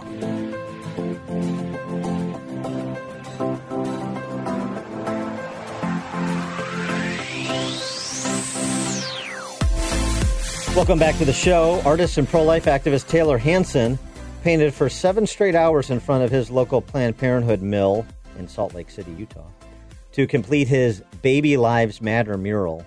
And uh, it's become a bit of a viral sensation, uh, inspiring um, those to do the same elsewhere. There's a GoFundMe effort too. Baby Lives Matter. We paint pro life murals if you want to contribute to their efforts to. Um, pick up on this uh, recommitment in America to the preservation of human life from cradle to natural death. I know that's not exactly the posture of Black Lives Matter or many of the other groups talking about uh, the sanctity of human life, but while we're talking about the sanctity of human life, we might as well expand the parameters of discussion, shouldn't we? Uh, particularly when uh, Planned Parenthood, which has uh, previously responded to the uh, ghoulish nature of the organization's founder, Margaret Sanger, a eugenicist, but not done what the Planned Parenthood of Greater New York did the other week, as we discussed on this show, which is remove Sanger's name from its Manhattan mill because of her, quote, harmful connections to the eugenics movement. Uh, the Wall Street Journal, on the occasion of that news, uh, published some excerpts from a Margaret Sanger fact sheet some 15 years ago, put out by Planned Parenthood. And uh, in it, Planned Parenthood uh, writes Although Sanger uniformly repudiated the racist exploitation of eugenics principles, she agreed with the progressives of her day who favored uh, incentives for voluntary hospitalization, sterilization of people with disease, uh, uh, regulations to prevent the immigration of the diseased and the so called feeble minded to the United States, and so on and so forth. And the Planned Parenthood comparing her to Thomas Jefferson, of course, sure uh, attempts to discredit the family planning movement because of its early 20th century founder, because its early 20th century founder was not a perfect model of early 21st century values, is like disavowing the Declaration of Independence because its author, Thomas Jefferson, bought and sold slaves. Hmm, I don't know if that that uh, historical analogy holds up under scrutiny. To help us with that, we're pleased to be joined by Thomas Cargill. He's a research fellow at the Independent Institute, professor emeritus of economics in the College of Business at the University of Nevada University of Nevada, Reno. Uh, Professor Cargill, thanks for joining us. Appreciate it. No, thanks for having me. Is that uh, is that fair? What Planned Parenthood said to uh, to discredit Planned Parenthood because of Margaret Sanger is to discredit the Declaration of Independence because Jefferson owned slaves. It's a the short answer is no. Um, it's a, a revisionist history. Uh, Planned Parenthood has been well aware of Margaret Sanger's support of eugenics and scientific racism, uh, which was a key element of the progressive movement uh, at the turn of the century, all the way up until the late 1930s. Uh, there have been many efforts to whitewash uh, Sanger, uh, and in the past refer to her eugenics, uh, forced sterilization, concentration camp advocacy, you know, where imbeciles and other moral degenerates would be housed until they were uh, could be made acceptable to join society. They've known all about that, but they they they couch it as well. It's a complicated history Yeah. because Margaret Sanger is such a social justice warrior, and she has done so much for the women's movement. And a lot of people were racist at that time, and it's just a really a minor blemish uh, on an otherwise stellar life. Um, it's just all nonsense. And I think in the last 10 years, there's been quite a bit of research done on eugenics and scientific racism. And it's a real inconvenient truth for the progressives. And I think that they kind of saw the handwriting on the wall, and they, especially with Black Lives Matter, So you can't have any association with with an institution that was trying to reduce the birth rate of blacks. Right, So like like like like yeah, like when she spoke at a Ku Klux Klan rally, or like when she called uh, Jewish people and Italian families as you know c- criticized them for quote unquote filling the insane asylums, filling the hospitals, filling our feeble-minded institutions. But those are problematic statements. that should have been then, and certainly are now. Well, yeah, that, that's true, but it was it was an important part of the entire progressive movement, and others in in American life uh, accepted those views. One of the real inconvenient truths is its conventional wisdom that scientific racism emerged in Nazi Germany, and that Hitler had been sort of waiting around for an opportunity to institute all these policies that eventually led to Auschwitz. The truth, the historical documented truth, is just the opposite. Eugenics first emerged in England, but very quickly moved to the United States, and there were a couple of reasons for that. By Let, let, let's, let's, let, let's let's hold it right there, and uh, we got to take a break. And on the other side, I want to get to the uh, the the historical genesis of eugenics and and the reasons why it moved to the United States. More with Professor Thomas Cargill, research fellow at the Independent Institute, right after this.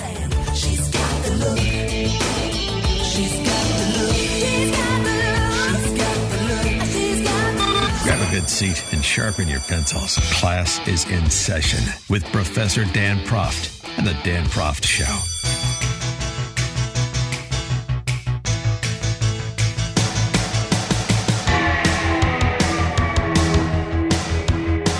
Welcome back to the show. We're talking to Thomas Cargill. He's a research fellow at the Independent Institute and professor emeritus of economics in the College of Business at the University of Nevada, Reno.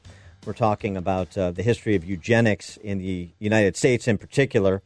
Uh, and uh, uh, he has an expansive piece on eugenics in high school history that I want to get to as well in terms of the whitewashing of history and the indoctrination of young people that continues to this day. An interesting research project he did into high school history textbooks that we'll get to. But we left off, we were talking about how uh, eugenics actually had its advent in England and then moved quickly to the United States, and you were about to explain why that happened. Yeah, I think there there were two reasons why. Is because it- you know we were just a, a few de- decades after the end of the Civil War, so very large numbers of blacks were free, they could vote, and there was a great deal of concern about them diluting the purity of the sort of uh, white race. Uh, and in fact, Madison Grant, you know, turn of century, wrote a book called The Passing of the Great Race. So here in the United States, because of the end of the Civil War and the blacks slavery was ended and they were given the right to vote, there was a great deal of concern because many people had very low opinion of blacks and they, they placed them in the unfit category. And eugenics sort of really provided a foundation for that. It, it almost made racial discrimination uh, put it on the moral high ground because now what we were trying to do is really purify and improve the the uh, the quality of the population. Uh, the second reason is at the turn of the century we had a lot of immigration coming in from the Mediterranean area and Eastern Europe. Uh, and a lot of these people were not very well educated and regarded as uh, dumb, you know, all of the Polish jokes. And so I think those two factors, the fact that we had ended slavery, large number of blacks, uh, was fear of them becoming a political and economic uh, uh, power, and the immigration. And so eugenics sort of was the savior, the scientific base why you could discriminate against these groups.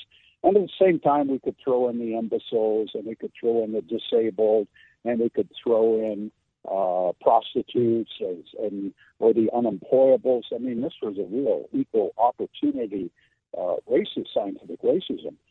That attracted Germany at the turn of the century, and it really attracted the Nazis.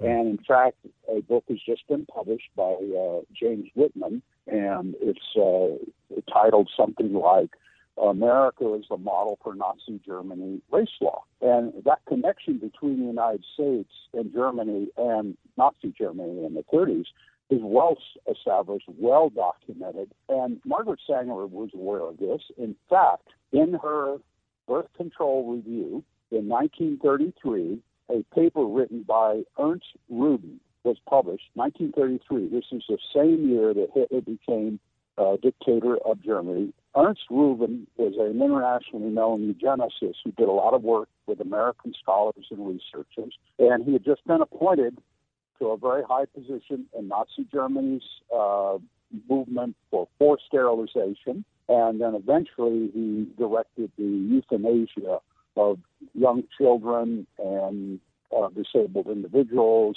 and mentally uh, affected individuals. Anyway, he published a paper in this journal, the Birth Control League, a journal established by Margaret Sanger, and which he talked about forced sterilization, how you use propaganda, how you make it available uh, on a free basis to uh, individuals.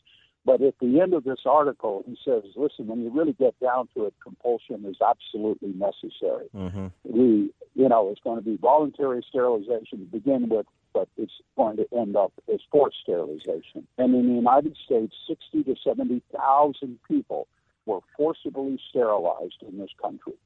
And that number understates the number that were forcibly sterilized because the difference between voluntary sterilization and forced sterilization in many cases becomes a difference without a distinction because the pressure of the state, societal pressure, is put on individuals to be sterilized. No, it's not a pretty history, and it's not a pretty history. It's not a pretty history, and we're in the the the, the, the moment right now where we're reckoning with some of the not so pretty uh, aspects of American history. This is uh, not being tackled uh, for all kinds of obvious reasons. But I wanted to get to this piece that you wrote for the Independent Review and this uh, look see you did, looking at nine high school textbooks used in U.S. history courses and uh, how they tackle this issue of America's history with eugenics and who exactly were the purveyors of it, including a history book by uh, Thomas Bailey, and I think uh, when I was in high school, I used a history book that was written by Thomas Bailey. So looking, uh, you know, again, so looking at how we understand American history or don't, just as some people are uh, right now winning Pulitzer prizes for trying to rewrite it.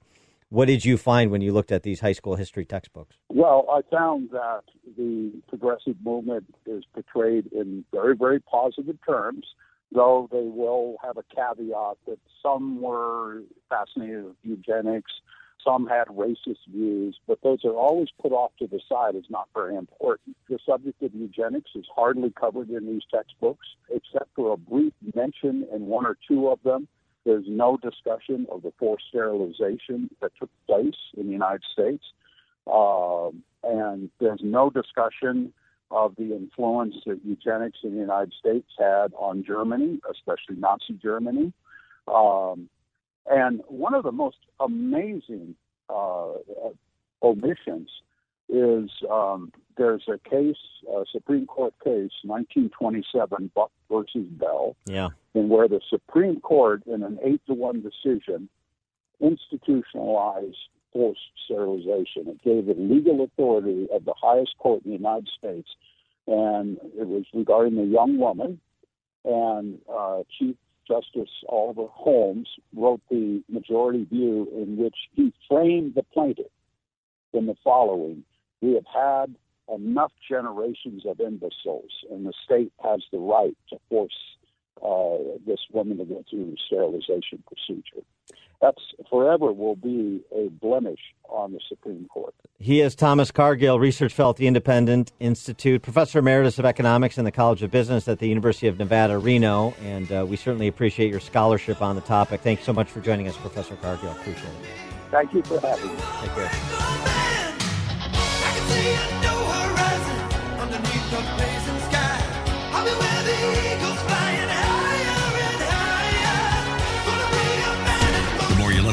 The more you'll know. This is the Dan Proft Show.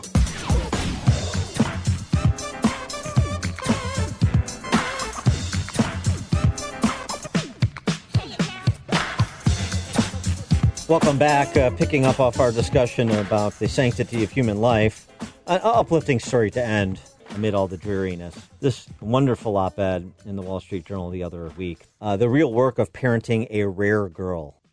This is by Heather Lanier. When I was uh, first pregnant in 2011, I went above and beyond the prenatal guides to uh, make what I thought was required of me a perfect baby. My baby, Fiona, was born full term, yet weighed only 4 pounds 12 ounces. Red flag. The pediatrician said Fiona was either from a bad seed or bad soil. He left, and I cried. The woman who came home from the hospital was not entirely me anymore. She was told that her baby was abnormal, and she knew that by abnormal, doctors also meant wrong. Back then, she thought her mission was to love her baby out of that category. She believed in normal, and she believed that she and her child would reach it. And she goes on to chart the progress of Fiona. We didn't know then that Wolf Hirschhorn, which is the syndrome that Fiona was born with, occurs in 1 in 50,000 births. Your odds of becoming a pro athlete are twice as good as your odds of having a rare disease that affects fewer than 5 out of out of 10,000 people. The uh, potential impact of this syndrome. Intellectual disabilities range from mild to severe. She looked it up online. Seizures occur in over 90% of children. Mortality rate uh, is estimated at 34% in the first two years of life. She uh, notes that what uh, the issue is uh, a missing piece of, of, of a chromosome. And I imagine hunting each corner of the earth for that missing bit of material on Fiona's fourth chromosome. She recalled thinking of and seeing all of the other girls Fiona's age and being you know perfectly healthy and not suffering from the challenges, the abnormality. But this is where my fantasy stopped, and so the real work of parenting began loving my daughter as she was and rejecting the false virtue of normal. We moved to Vermont when Fiona was 14 months old, assembled a team of therapists. They perceived Fiona's many delays, but they also saw her capabilities and intelligence. She said nothing more than ah and mm, but the speech therapist noted how she inflected those two sounds to mean a hundred different things. Mom, I'm hungry. Mom, you're hilarious. Mom, I'm tired of you. I learned to discard normal and embrace possible. Presume competence, said the disability advocates, and so I did. I learned to discard normal and embrace possible. It wasn't easy. My daughter needed no uh, 10 times the support of a typical kid. It also felt like the truest, most human work I could do to love someone into whomever they would become. This at the same time that Richard Dawkins, the godless bi- evolutionary biologist, was uh, tweeting that it was immoral for a pregnant woman to knowingly carry to term a child with Down syndrome because disabilities decrease happiness and increase suffering. I was appalled.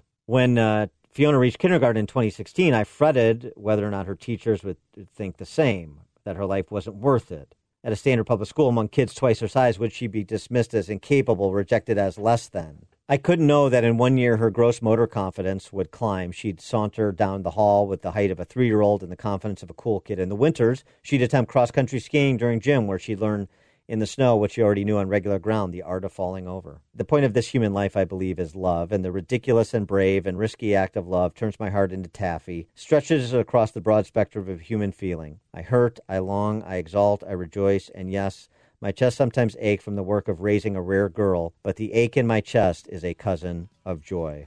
And I will tweet out this most excellent essay from Heather Lanier. Thank you for joining us on another edition of the Dan Proft Show. Please do so again tomorrow.